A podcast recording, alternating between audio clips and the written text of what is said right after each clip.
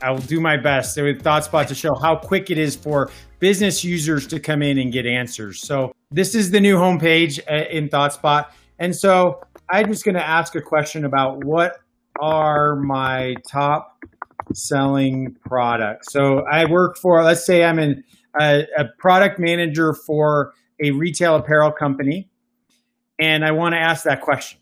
And so this is going to give me a view of all the different answers, uh, what we say, the results of a search that have been created. And so I come in and I see total sales by product. I select it here, and that quickly I'm into an interactive view of the data. So I see the travel duffel, and maybe I want to understand, I want to drill down on that, and I want to see it by store to see which stores are selling the travel duffel the best. And uh, this view, maybe I want to then sort it so that I can see the top, you know, the top stores, and I can see that Illinois store, uh, and obviously this is test data, but the Illinois store is is doing pretty good. Now, what's really interesting here is if I want to understand maybe the difference between, uh, you know, a top store and a bottom store, we have a, a great feature um, that we can do um, in our in our view to do comparisons. We can uh, run analysis, or I can just save that as a as a piece. But I can drill down multiple layers.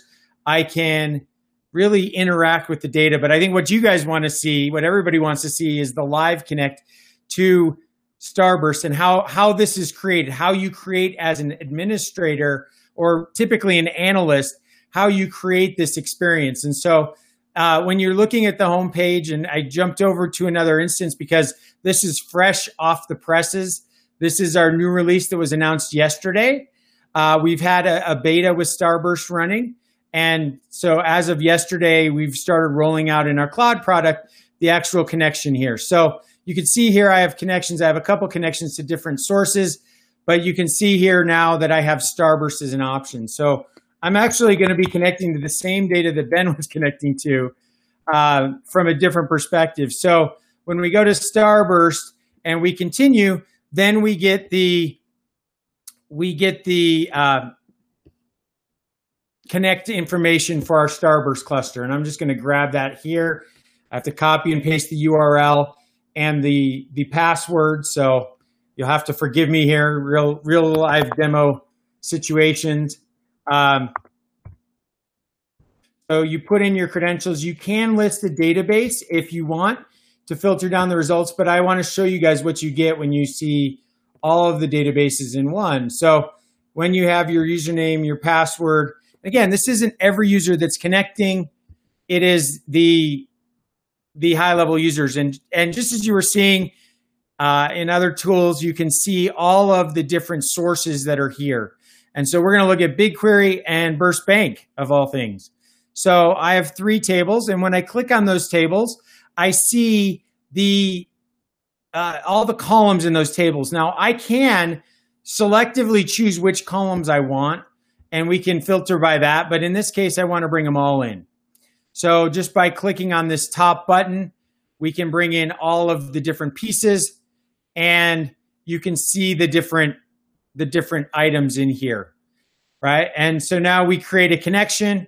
It tells me that there's three tables and 41 columns and we're creating that connection. What's happening now as you see the little dots there flashing is that we're going into the Starburst instance and we're pulling back all of the metadata for those particular tables and we're creating objects in in ThoughtSpot that allow you to then interact with that data. So if we want to look at the account table and see that we have a, customer key and an account key and different products and different things like that. And so I can immediately then go in if I want to create some joins between the different tables within my connection. And again, if I ever want to get back there, I can see my connection. I can see that it's labeled as a connection to, to Starburst, and I can really get in and, and interact with that data and work with that data. And then when I go to my uh, my search, I can actually either do a, a search across everything, or I can choose to do a very specific search on a data set. So I'm going to pull in that that table, the account, the product profile, and the state census. Go ahead here. If I don't know what columns I want to search, I can see those here on the, the side. I can see all of these different pieces, but let's say I want to see um, the, you know, basically the average mortgage balance. So I can type an average is a keyword in ThoughtSpot.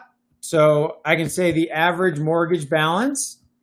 And as I start to type any word, whether it's at the beginning or in the middle, it will show me all of the suggestions. And these suggestions are actually driven by user behavior.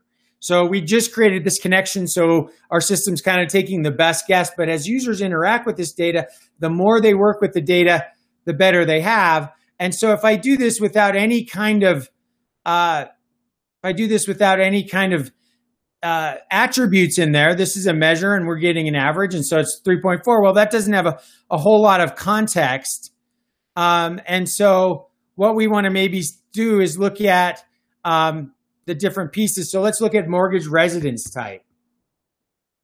So let's break it out by that. It's quick and easy to do this. And then we're pulling that data. Now, if you want to change your chart type, it's super easy. We pick what we call the best fit visualization, but you can, you know, set your own visualizations here. You could have a pie chart. You could have uh, you know, a scatter. You'll notice some of these are grayed out. The reason that they're grayed out is because the data that we've selected doesn't match that. And it tells us you need two attributes in one measure. So if we added in, for example, mortgage officer, if I wanted to break it out even more that way, I can simply do that. And then as soon as I'm ready for that, and then notice because of that, it doesn't have that information. So maybe I want to do a heat map and pull in all of that data and be able to see by mortgage officer. So these are all my my mortgage officer names are kind of obfuscated, but I can see how it breaks down by mortgage officer. So that's the quick demo. I do want to show one last thing under the I tab. You can see how the query visualizer works and actually see the SQL that's being run against your Starburst cluster.